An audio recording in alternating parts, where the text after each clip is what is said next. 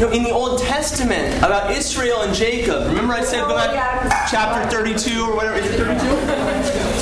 Yeah, chapter 32. No, nothing. Nothing. All right, fine. Turn to Genesis. It's my, you know, if we never get through John, it's your fault. Because I read it,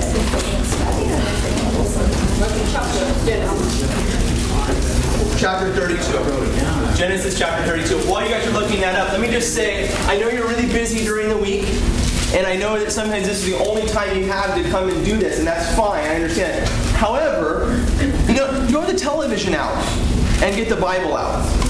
Right? Because, you know, the television, it's all the same stuff over and over again.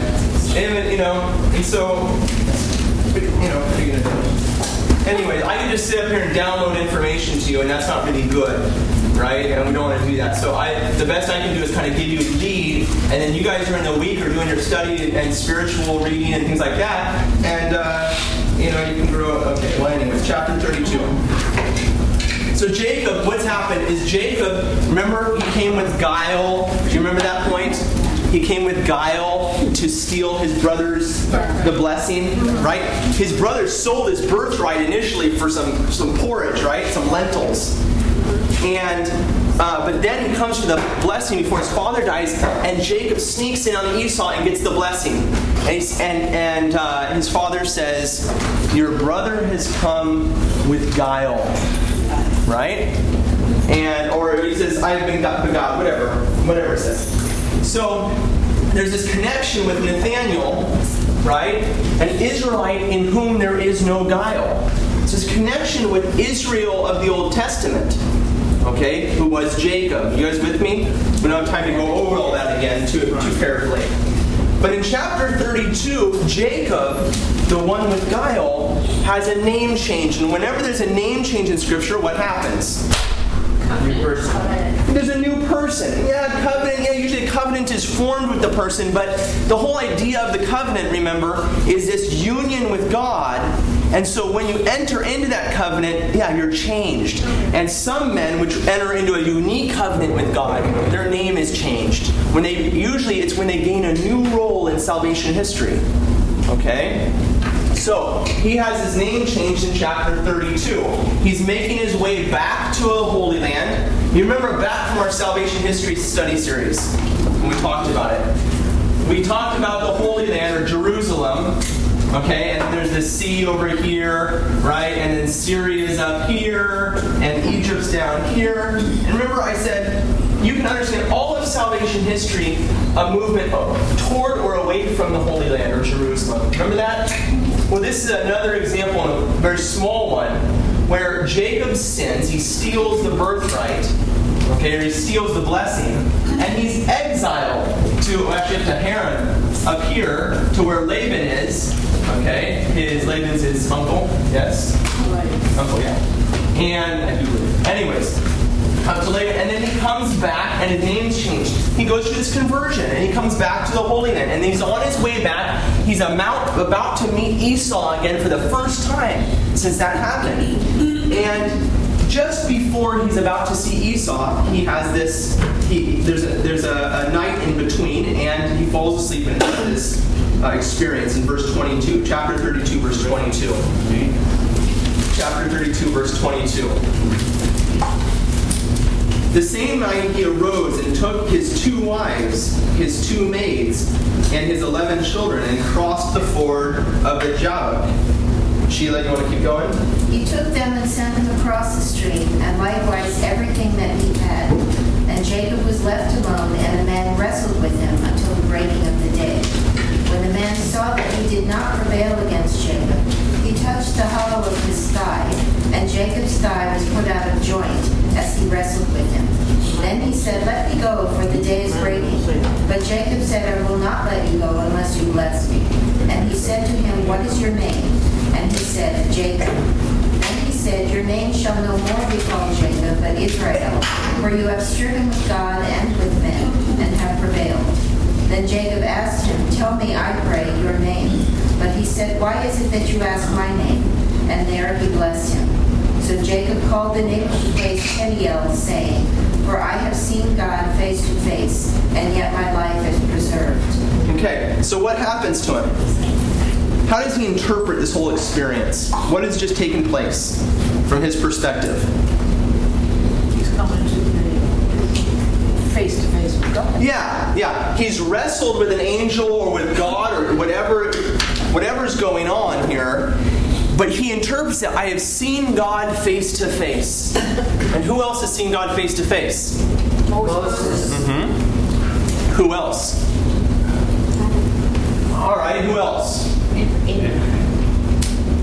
Uh, who else? Good. Okay. Remember, we're in the Gospel of John. And remember, and just a few verses back, what had been said about Jesus at the end of the prologue? He's the only one seen God. Face to face. And here we run into another situation where a man has seen God face to face. When Moses sees God face to face, when anyone sees God face to face, what happens to him? They're transformed. They're made into another man. Okay? Now go back to John with all that as a background. I'm not going to say a whole lot more about Nathaniel. There's a lot of things we could say that are it's kind of conjecture, and I guess you could say what this is even conjecture. It's a, it's a very difficult text to interpret. This story about Nathaniel. Where at John? John chapter one, verse 43.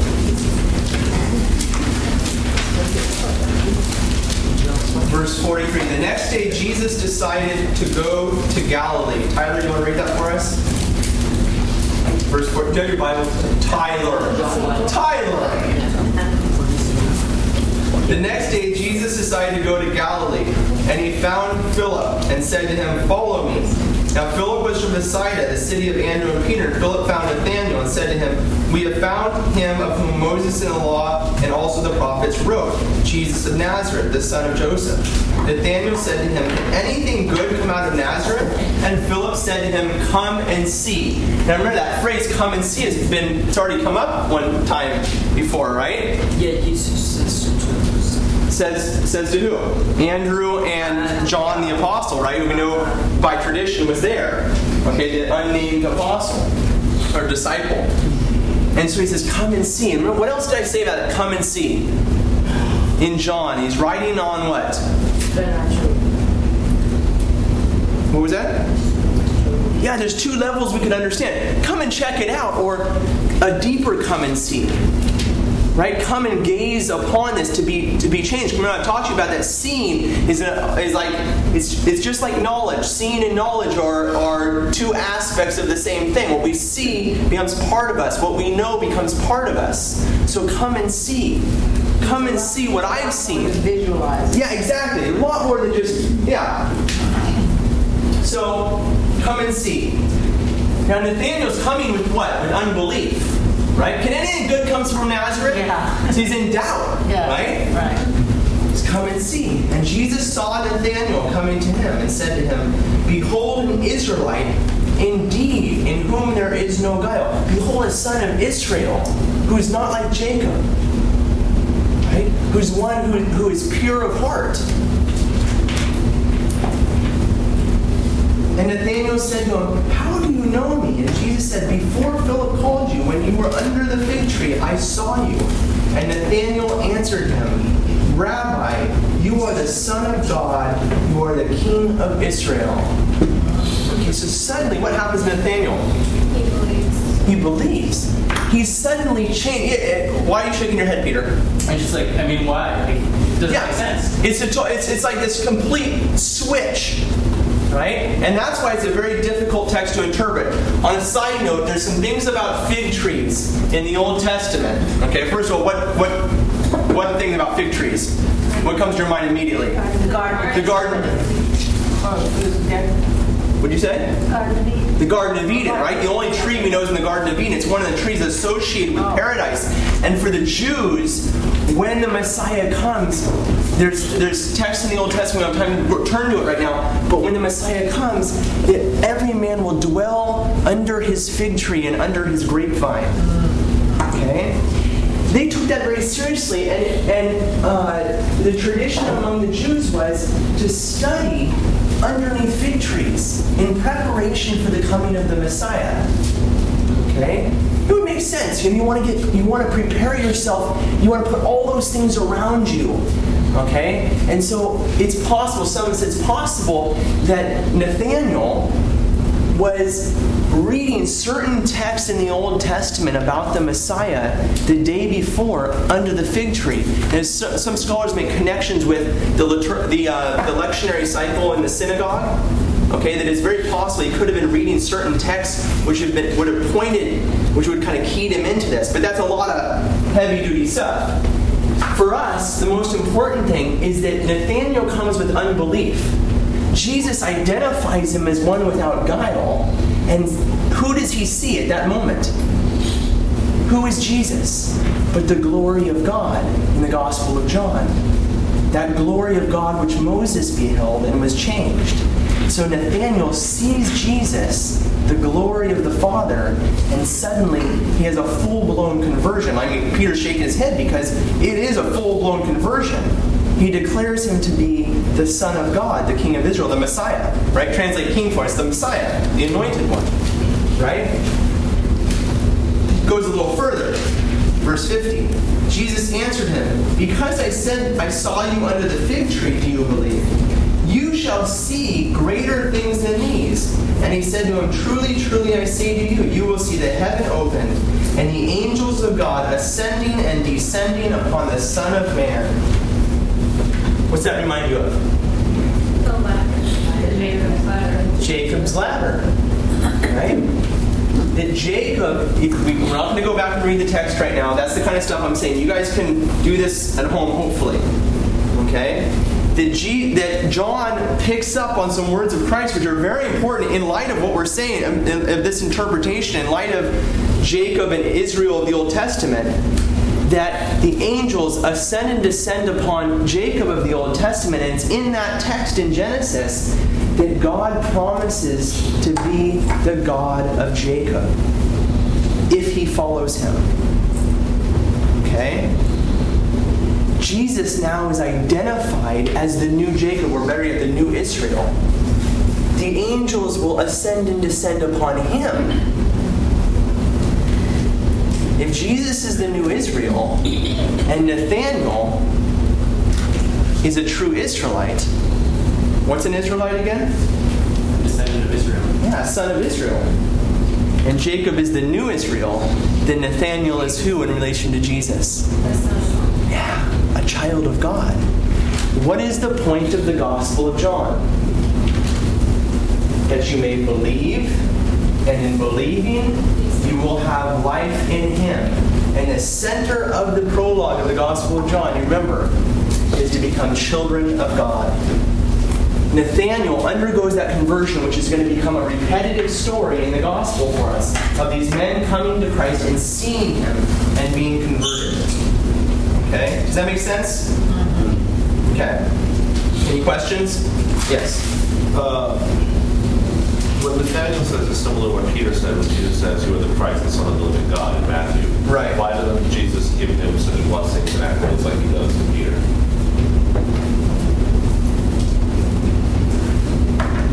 I wouldn't say he doesn't give him any blessings and accolades. He Well- says that you're going to see angels ascending and descending upon me. I mean, that's pretty awesome. Yeah. Right? The other thing too is he says that it's um, he says flesh and blood not revealed this to you, but the Father. So I wonder if what's going on here is not the same thing that's going on when Peter makes that announcement. I don't know. That's just a It's a good it's a good insight, and I, I mean maybe we could just say certain men are called in different ways. Peter has a certain calling in the Gospels. Nathaniel has another one. Okay, and I so. Any other thoughts or comments on that? Do you guys understand what he's saying? There's a similar phrase. That's a good thing to point out. Is you're you're following. You got to start paying attention to not just John, but the synoptics also, because each one of them is going to give us tools to interpret the text. Okay. In fact, Lewis, you had a question for us that we didn't deal with at the beginning of class. What was it? Well, This is going back a little bit. Since we're going to the way of Cana now, we'll take a quick. Well, go ahead. the thing I wondered about was in the other Gospels, the first two disciples, first off, Jesus picks the disciples as he's walking along the shore and they're fishermen. The first two disciples that he comes across are Andrew and Peter. And then after that, the sons of Zebedee. Where in John's gospel, he comes across the sons of Zebedee on the shore of the Jordan, okay, who are John the Baptist followers. And then after that, he comes to Andrew, and then Andrew brings Peter. Peter wasn't there. Right. So, which is just a reversal of the other gospels. Right. And also, the, I, I can see that maybe the shores of the Jordan track with where they were fishing to some extent. Probably not. But They maybe. probably, yeah, they probably would have been fishing on the Sea of Galilee. That's what I would have thought, Right. you know. Two different locations, total reversal. But the thing that gets me Yeah. is a reversal between John and the other gospels. And if we don't have any faith in God, what's our interpretation? Yeah, it's a contradiction. This contradicts, and therefore, this cannot be the divine word of God, and therefore, you shouldn't be Christians. How's that for a one, two, three takedown? so, what's the answer?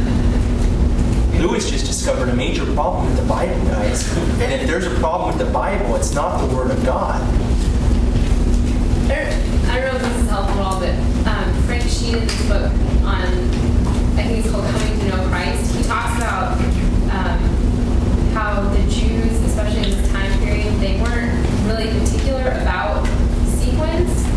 Like that it wasn't something, I mean, we would find it very important that you should name things in sequence. He seems to think that just their literary technique didn't, that wasn't a big deal to them. I don't know if that's helpful at all, but. Okay. And I don't know anything about So literary, te- all right, that's a, that's a that's an interesting answer, and that's, there's something right about that. There might be also can be mis- misunderstood, but all right, that's one possibility. What else? John was there, obviously. The others, it was word of mouth. Okay, And also, you know, witnesses often uh, watch the same accident, and there are four witnesses, and each one is a different, has seen something else. okay, so different perspectives. Yeah. I'm gonna say the problem with that. The problem with that is then you've got one that's right and one that's wrong, and now we've got error in the Bible. Authors are the authors are to be elevated by divine inspiration to give their perspective, but their perspective must jive with the truth.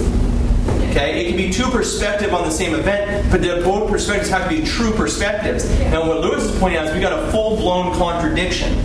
They can't both be right. Okay. Carrie? Jennifer, didn't you say something? With the perspective. Okay. Can I put up here error? Well, What you else? cross that out by faith. I mean, Error by faith. no, Oh. you cross out error because of faith. So if you take faith as your first.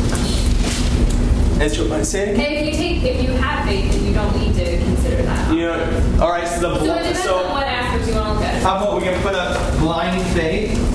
How does Very How's this? emotional, very emotional response. you know. Bible talk, or we say Bible babble. That's just Bible stuff. Let's stay away from that. I'm confused why they can't both be true. Because what if they both happened at different times and they met Christ more than once and it was a new experience both times? Amen, Peter. Thank you. Thank you, Peter. Okay. The Gospels, in fact, I would say all of these are right, and Peter and Peter's got the best one. Okay? These are different perspectives given. Okay? Yes, technique and order was not so important in certain texts. Okay? Uh, for example, the prologue isn't so much concerned exactly with time order, although there, there's a time progression in it, but that's not the primary concern of the text. But here we have a very much a historical account going on, and when history is being given in the scriptures, it's history. Okay? So the question is is it possible that there were two callings? And I'd say, yeah, there may have been three or four callings. I've had like what, like you know, 600 callings in my life. If someone were to walk around with me and, and he was called by God on this date, and he was called by God on this date, and he was called by God on this date, and I kept going and turning and going, and, and isn't that our, our, our, our experience all the time in a relationship, eh, especially with each other, but also with God? that we're, we're turning we're coming. And when Jesus speaks, yes, he draws the soul in a way that no other person can, but still there's that first, that seeing, and then going back at- to our home, and then Christ saying, No, come on, it's got to be more than that. It's not just one day, my friend. You got to give up your whole life. You got to give up everything you had before and come and follow me. Right? In fact, they returned to the sea to go fishing after the resurrection. Remember that? And Jesus appears to them and says, Hey, nah, not that kind of fishing anymore for you guys. Right? You're going to be fishers of men. Again, he does that, right? So, definitely, I would say multiple callings in early on in the early days. Make sense? Yes, we're all on the same page? It's a great question. Chapter 2. believe it Believer? Guys, here we go. What is this? Are we here? Fourth hour? Fourth hour together or something like that? In Boston? I think cousin out that fourth hour. All right. And you all, how many of you have read my paper that I wrote? Okay, well, you're going to be very helpful today. Now, let me just say as a, as a thing about my, that paper I wrote, it's not perfect, I know. And, uh, you know, I'm not a very good writer. I did the best I could. And I just thought that would be helpful for you so that we wouldn't spend a lot of time at the wedding at Cana. It's a beautiful. Because when I, before I hand this thing out, I used to spend like three sessions on the wedding at Cana, or four sessions. It was very difficult. So we're going to fly through the wedding at Cana. Okay. First of all, what do we need to know? Context. Always we're in the context of the Gospel of John. And what's our context here in the verse one that we have to be aware of? Seventh day. What? Third day. Third day. Yeah, Peter. What are you on? Three and seven, you know. Who says to it that line back there? Three and four is seven. On the third day. Because if you go back to chapter one, it's the day after the day after. Well, help us. Come on, show it to us. What are you talking about, Peter? I know what you're talking about. All right, in verse 20. Go slow. You will work. Well, All right. Okay. On verse 29. uh, before verse 29, now what do you need? Before verse 29. Chapter 1, verse 1. In the beginning was the Word, and the Word was with God, and the Word was God. He was in the beginning with God, and all things were made through him, and without him was made nothing that was made. In him was life, and the life was the light of men, and the light shines in the darkness, and the darkness did not comprehend it. What book of the Bible is that from? Genesis. And what happens on the first day in Genesis? Light shines into the darkness, and the darkness did not comprehend it. John is mirroring or repeating for us day one of Genesis. Okay? Go ahead, Peter. So we've got day one. Some of you have done this with me before. I'm sorry, we gotta do it again. Go ahead, Day one, there's the word who is light. And then in verse 29, it says- Well, go with him as he does this, guys. So read with him. all right. Go ahead. So then he's finished talking about John, and the next day John saw Jesus coming to him and said, Behold the Lamb of God. No, hold on, hold on. Verse 29. Read the first three letters, three, three The words. next day. Okay, so we got day number one. And on verse 29, you got day number two, the next day, right? Go ahead, Peter. Then in verse 35, the next day. Day number three. And then there's another verse. Can you skip a verse on me?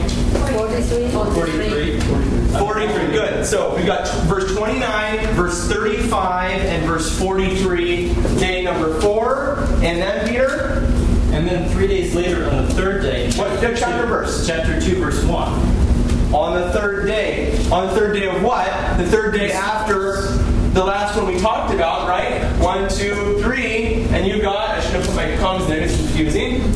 One, two, three, four, five, six, seven days. You've all been with, with me on this one, yes. I thought the Jews counted the third day starting with the first day. So it would be, because you would be Just hang it up. It's, it's a big, stupid Don't, don't they pick it up. Don't they start with the day that the last day would be the first day, so day four would be the first day, and you get the sixth day. Four, five, six. Exactly, because the Jews counted their days differently. They counted. Okay, let's just, all right, look, we counted them a hundred times, so there we go. Day number one, in the beginning was the light, right? The next day in 29, in verse 29. The next day in verse 35. The next day in verse 49. Three days after that, 43, sorry, seven days. We'll come back to, Christ rose on the third day from Friday, Saturday, Sunday. So That's what he's saying. all right, are we together? Seven days? Fine. Now, I don't really understand why you start from four. because we had, all right. This is on the third day. So Yes, on the third day, what? We're already on the fourth day of the Gospel of John. And then suddenly we get to chapter 2, verse 1, and what happens? On the third day. The third day. Presumably what? Of what? That's the question. So I don't understand why it's from four and not one. Maybe it goes backwards. Oh, maybe it goes backwards. It's possible. It goes backwards. Third day after. Could have said it and recapping back on the third day as well. After baptism. Or the third day after the baptism. It's true. It's possible. However, yes, all these things are possible. However, however, John is writing in a particular context. And his context is what? Creation. And in the creation account, how many days are there? Seven days. Is it possible to read John chapter 1 and the beginning of chapter 2 to come up with seven days? Is it possible? Yes.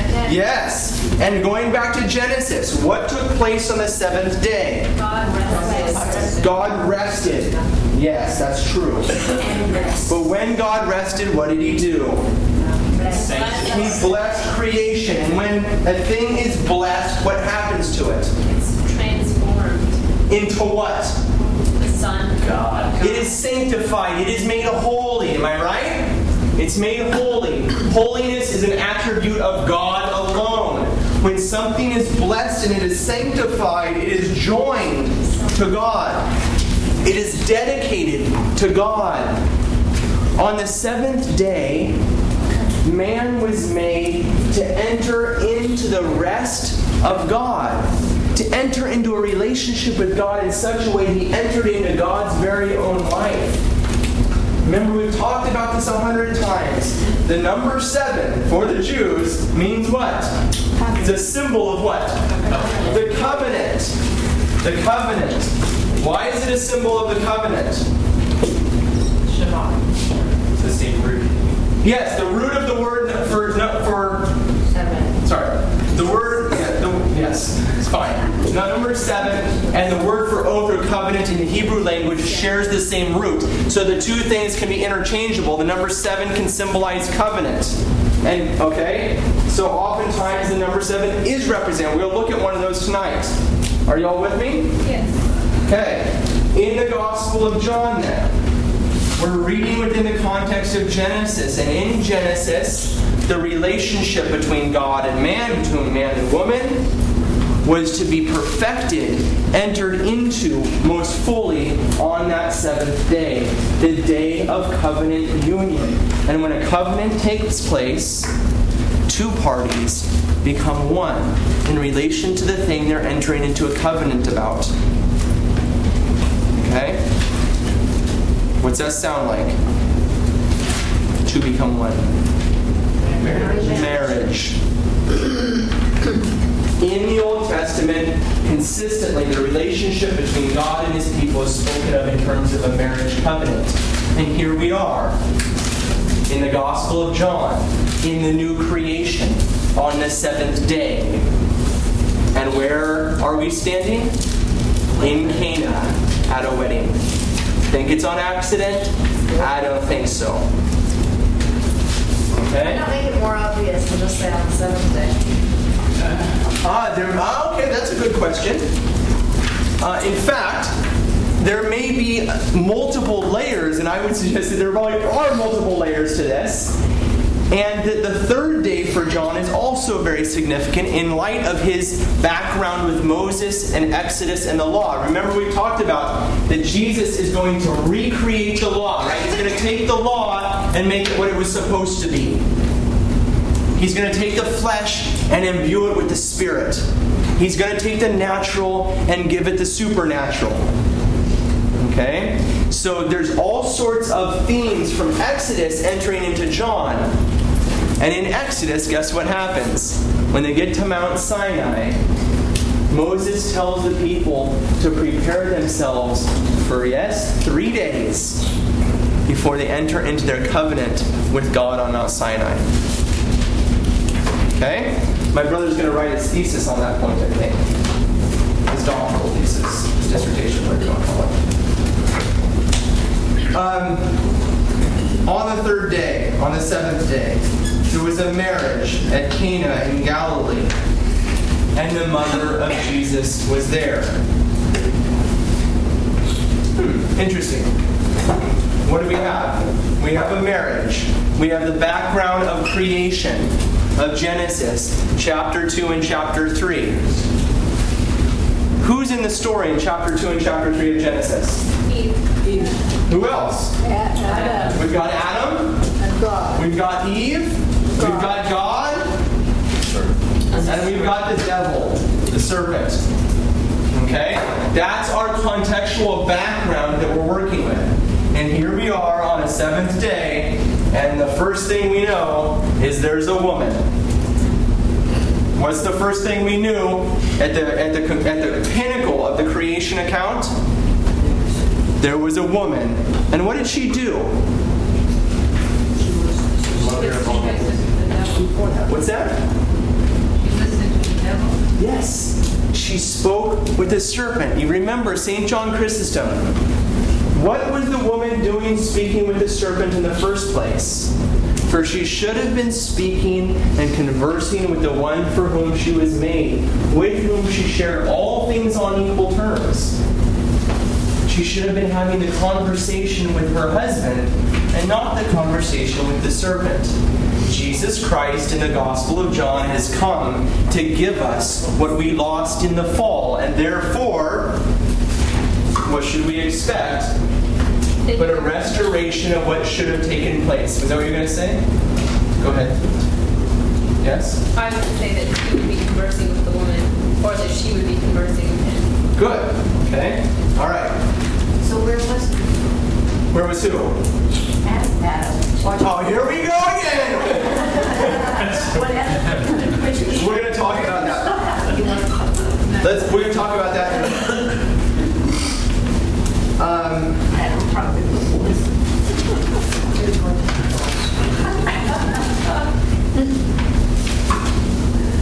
all right.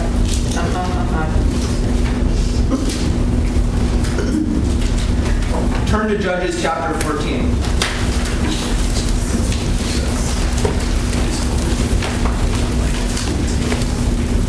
Genesis, Exodus, Leviticus, Numbers, Deuteronomy, Joshua, Judges. Judges chapter 14. Judges, Judges, Judges. Chapter 14.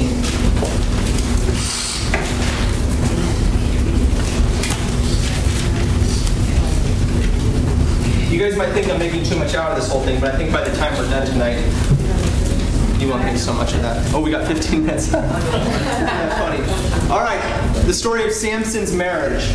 Chapter 14, verse 10, Sheila. And his father went down to the woman, and Samson made a feast there, for so the young men used to do. And when the people saw him, they brought thirty companions to be with him. And Samson said to them, Let me now put a riddle to you. If you can tell me what it is within the seven days of the feast, and find it out, then I will give you thirty linen garments and thirty festival garments. Okay, you can also see that in Tobit chapter. Going to turn there. Tobit chapter, uh, four, uh, Tobit chapter, it's right there somewhere. Tobit chapter 11, verse 19, if you want to write that down. Why do I point that out? What kind of feast is it? It's a marriage feast. How long does it last? Same in Tobit. For the Jews, marriage feasts lasted seven days. Why? Because seven was the day of covenant. That's how long you feasted for and entered into your marriage in order to enter fully into the covenant. Okay? That's why it is extremely important in the Gospel of John. Okay? You can look it up on Tobit on your, on your own. Turn back to John chapter 2. Let's go ahead and read the, the, the text that we're dealing with, and then we're going to come back and talk about it. Sheila, go ahead. Uh, John chapter 2, verse 1. On the third day, there was a marriage at Cana in Galilee, and the mother of Jesus was there. Jesus also was invited to the marriage with his disciples. When the wine failed, the mother of Jesus said to him, They have no wine. And Jesus said to her, O woman, what have you to do with me? My hour has not yet come. His mother said to the servants, Do whatever he tells you. Now six stone jars were standing there for the Jewish rites of purification, each holding 20 or 30 gallons. Jesus said to them, Fill the jars with water. And they filled them up to the brim. He said to them, Now draw some out and take it to the steward of the feast. So they took it. When the steward of the feast tasted the water, now become wine, and did not know where it came from, though the servants who had drawn the water knew. Steward of the feast called the bridegroom and said to him, Every man serves the good wine first, and when men have drunk freely, then the poor wine. But you have kept the good wine until now. This is the first of the signs Jesus did at Cana in Galilee, and manifested his glory, and his disciples believed in him. Okay. D.A. Carson, who's a, who's a, uh, he's a Protestant scholar, but he's very uh, well known, very reliable. and he says, A wedding celebration could last as long as a week, and the financial responsibility lay with the groom. To run out of supplies would be a dreadful embarrassment. There is some evidence that it could also lay the groom open to a lawsuit from the aggrieved relatives of the bride.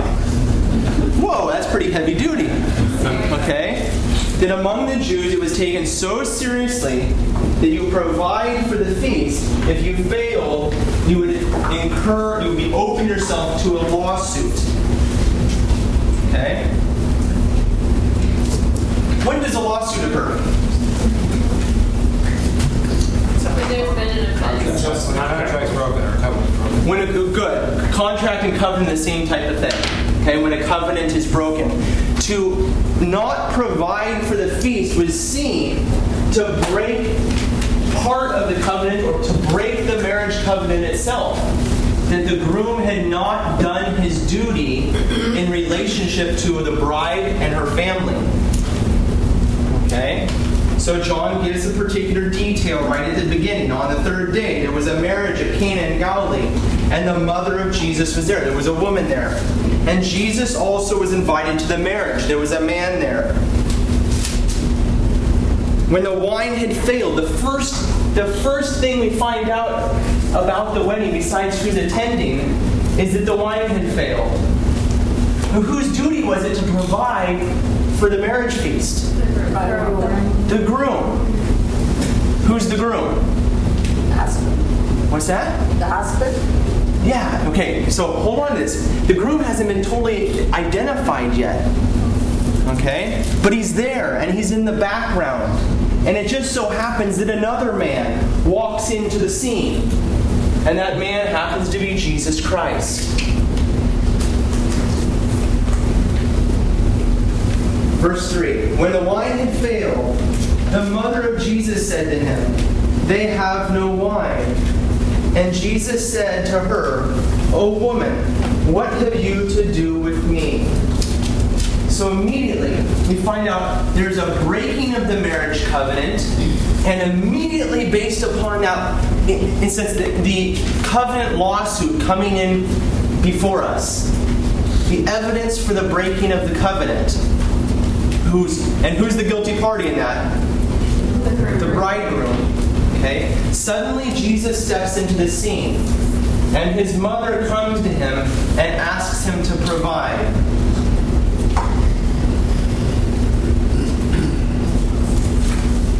How does Jesus identify her? What's that remind you of? Eve. Why does it remind you of Eve? Because she's the first woman. Not only that, Adam called a woman. is the first thing that Adam says to her. Woman. Uh, sorry. Flesh, my flesh, but yeah, yeah, yeah, okay, I'm sorry, I'm being recorded. This is really bad. Yeah. Anyways, if we go to back there, you see the first thing he calls her is woman. Okay? Father uh, Raymond Brown who some of you might know Father Raymond Brown, might cringe a little bit. However, Father Brown was very trustworthy in his early years. It was just later that he, he, he got involved in some interesting ideas. This is what he has to say. The time, in fact, he's a great, he's a trust, he's a great biblical scholar his whole life. It's just that he, unfortunately, as many biblical scholars do, as they become well known and more and more involved, oftentimes they lose, lose their faith. They get too smart for their own good, if you will. Okay, but this is early Father Brown. He says the title woman becomes more understandable in the background of Genesis. There are many references to Genesis in this first week of Jesus' activity. The prologue begins with "in the beginning," the words which are the title of Genesis uh, for Genesis in the Hebrew Bible. The prologue tells of the coming of light into darkness. At the baptism, the Spirit descends and remains on Jesus, just as the Spirit of God moved over the face of the primeval waters. The time from the baptism of, to Cana, the, the, the beginning of the work of the new Adam, is carefully divided into seven days, matching the seven creative days of Genesis. In this light, we can compare the woman in the Garden of Eden who led Adam to the first evil act with the woman at Cana who leads the new Adam to his first glorious work. That's a key sentence. I'll read it again. I've got another quote for you that says a similar thing from uh, Cardinal Newman. In this light, we can compare the woman in the Garden of Eden who led Adam to the first evil act with the woman at Cana who leads the new Adam to his first glorious work. In the prophecy of Genesis, we hear that God will put enmity between the woman and the serpent, and that her seed will crush the serpent. In calling his mother woman, Jesus may well be identifying her with the new Eve, who will be the mother of his disciples, as the old Eve, old Eve was the mother of all the living. That's good stuff, huh? Okay. The reason I read that one sentence twice because we can compare the two. And therefore, if we really want to know about Mary's role in the New Testament, it's very helpful to go back and know by heart Eve's role in the fall. And that's exactly what Newman and the church fathers talk about. I call him Newman a church father. He's referencing church fathers in his text. Okay? In that awful transaction, there were three parties concerned the serpent, the woman, and the man. And at the time of their sentence, an event was announced for the future in which the three same parties were to meet again the serpent, the woman, and the man. But it was to be a second Adam and a second Eve, and the new Eve was to be the mother of the new Adam. I will put enmity between thee and the woman, and between thy seed and her seed. The seed of the woman is the word incarnate, and the, and the woman, whose seed or son he is, is his mother Mary. This interpretation, this gets to the key sentence again. This interpretation, the parallelism it involves, seem to me undeniable. But it, at all events, the parallelism is the doctrine of the fathers from the earliest times. And this being established, we are able, by the position and office of Eve in our fall, to determine the position and office of Mary in our restoration. Okay? We can ask, what did Eve do? And then we can look at the Virgin Mary and see a reversal of what Eve had done. Okay? It's a great text by Newman. He just pieces together all these quotes from the church fathers on that very point. Okay? Uh, Mary the Second Eve. It's still being printed. You can pick it up for probably uh, three bucks from TAN. There you go. Okay? So, what can we say about Eve? What did she do? Woman, come on, Nancy. What did she do? She messed it up for us, yes. How did she mess it up for us? What is the progression of events? She Spoke to the. That's right, she spoke with the serpent, had the illicit conversation. Then what? Did the fruit She takes the fruit on her own, apart from her husband. And then what does she do? She offers it to her husband. Okay? And then he eats and they fall. So what should we see in the reversal order? In the reverse order? What should have happened in that circumstance? Should she have been speaking with the serpent? No. No. As St. John Chrysostom who should she have been speaking with? Her husband. And who do we find Mary speaking with? Jesus Christ. Now, this might be a little confusing. It's her son, husband, what are you talking about? Again, in the Old Testament, the relationship between God and Israel, between God and his people, was always a relationship is spoken of in terms of a marriage covenant. And our relationship with God is always spoken of in a marriage covenant. Okay? No matter whether you're his mother or not. Okay? My relationship with my God is spoken of in terms of a husband and a wife. And guess whose role I provide? The wife. Yes, I'm a man, but I take on a feminine nature, in a sense, to God, a receiving nature to God. We all do. That's why the church is spoken of in the, in the feminine, she. Okay? In relation to our divine husband. Well, I think you skip some fact here. Um, number one, the the fall of man. True that Eve spoke with the serpent. Okay. And true that Eve also gave some food to Adam. But when God in uh, Genesis uh, chapter one sorry, sorry, chapter 3, uh, if you read uh, verses 12, the woman whom you put here with me, she gave me food from the tree, so I mm-hmm. ate it. So in front of God, Adam is blaming on Eve. Right. Just because of the, the, the blame. And Perfect. That's why both of them get cast out. Yes. So let me go to the next point I have right in my notes. The very next one, Francis. That's why we're going to talk about this woman thing. No, no, After- we're talking after- about the blame. I don't, hold on. We also can look at Adam's role in the fall and watch Jesus how he undoes it and reverses everything Adam has done. Okay? We have a, a threefold parallel here. Okay? We have the old Adam in Genesis. We have the failed bridegroom in John. And we have another man, a new bridegroom in Jesus Christ. I said in John, in the gospel, in, in the text. Okay? A threefold parallel. Notice, where is Adam at the fall?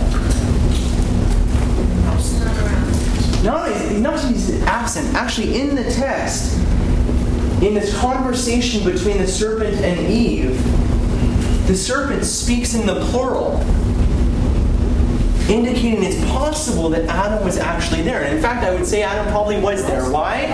Because this is his new bride. And I'm sorry, but you don't go very far. I have firsthand experience from the bride on your wedding day.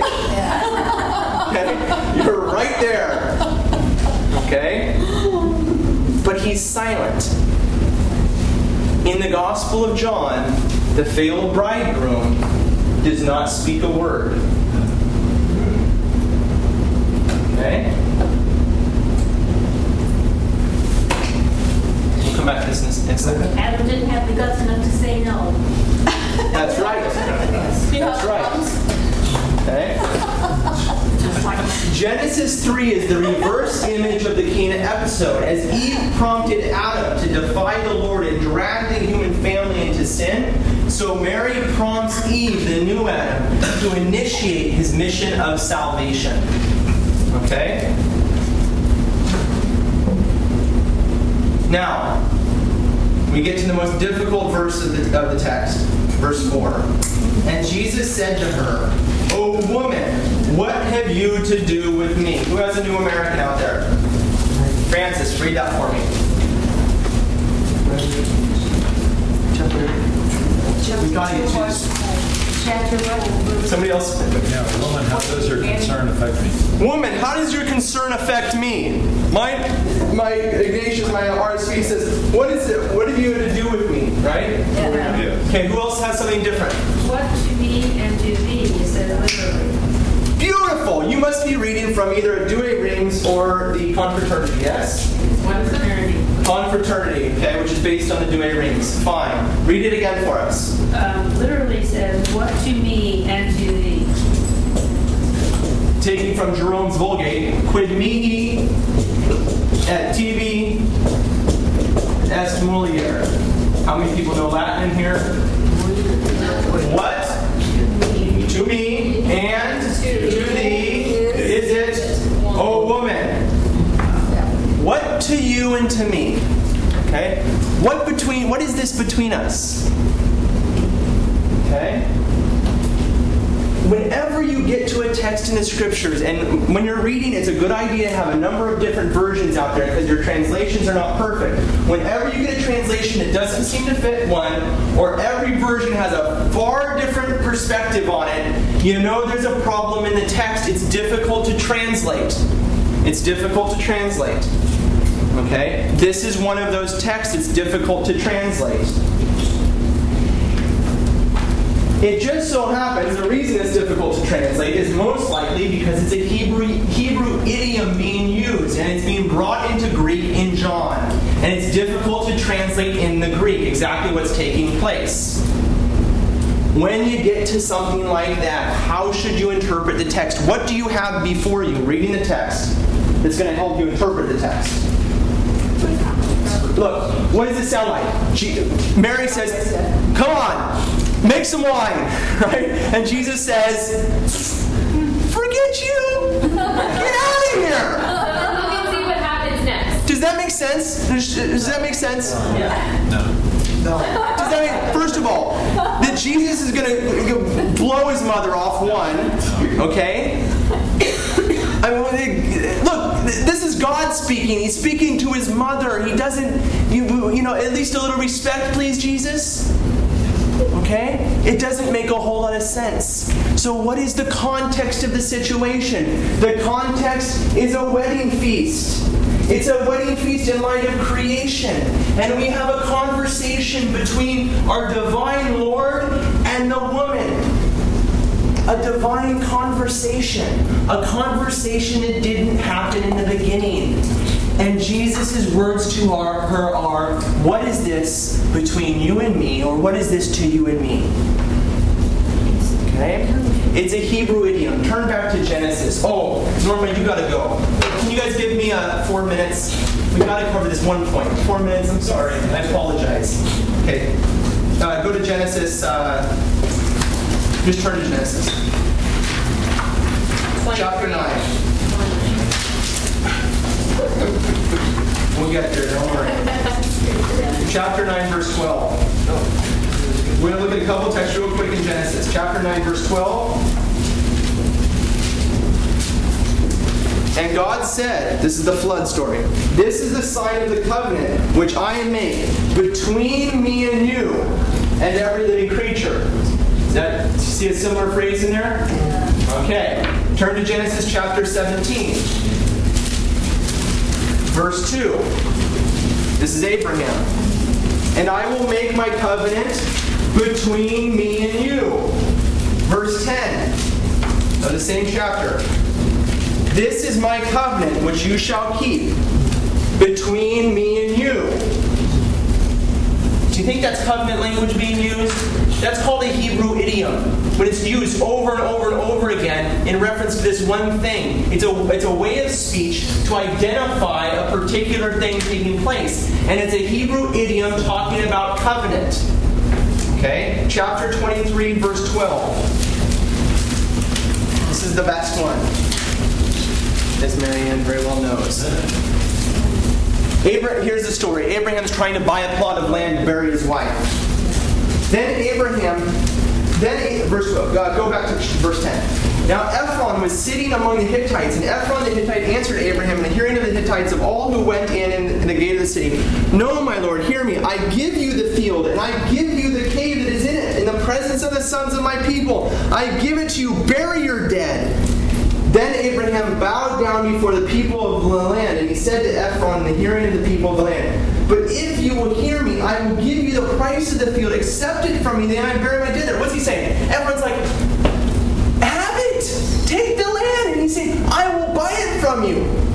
Verse 14. Uh, okay, that I may bury my dead. Verse 14. Ephron answered Abraham, My Lord, listen to me. A piece of land worth 400 shekels of silver. What is that between me and you? In modern English, what's it sound like he's saying?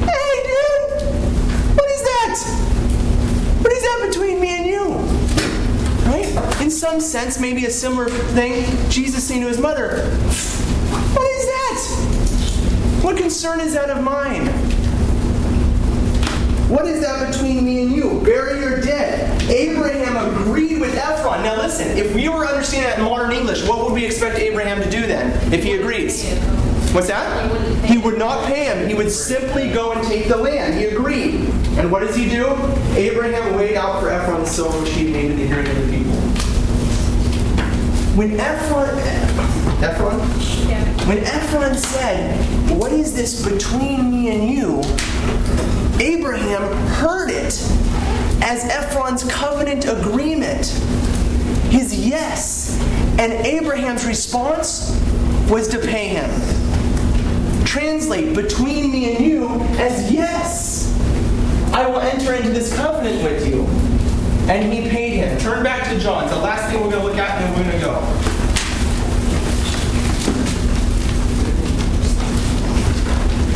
Verse 3 When the wine had failed, the mother of Jesus said to him, They have no wine. And Jesus said to her, O woman, what have you to do with me? My hour has not yet come. His mother said to the servants, Do whatever he tells you. Okay? There's our second verse that makes no sense in the text if we interpret it the way modern interpreters interpret it, modern translators interpret it. Okay? What is this between me and you? Are Jesus' words of covenant? Yes, I will enter into the covenant with you. And Mary understands very well what he's saying. And so she turns with that promise of her divine husband and says, Do whatever he tells you to do. Does that make sense? Why does he add, my hour has not yet? Ah, good question. We're over time. We're going to come back to that. We'll just hit the highlights of that next time, okay? There's a, it's a great question. We've got to deal with that point. Okay? I'm sorry we, we didn't get all the way through it. Let's conclude in prayer.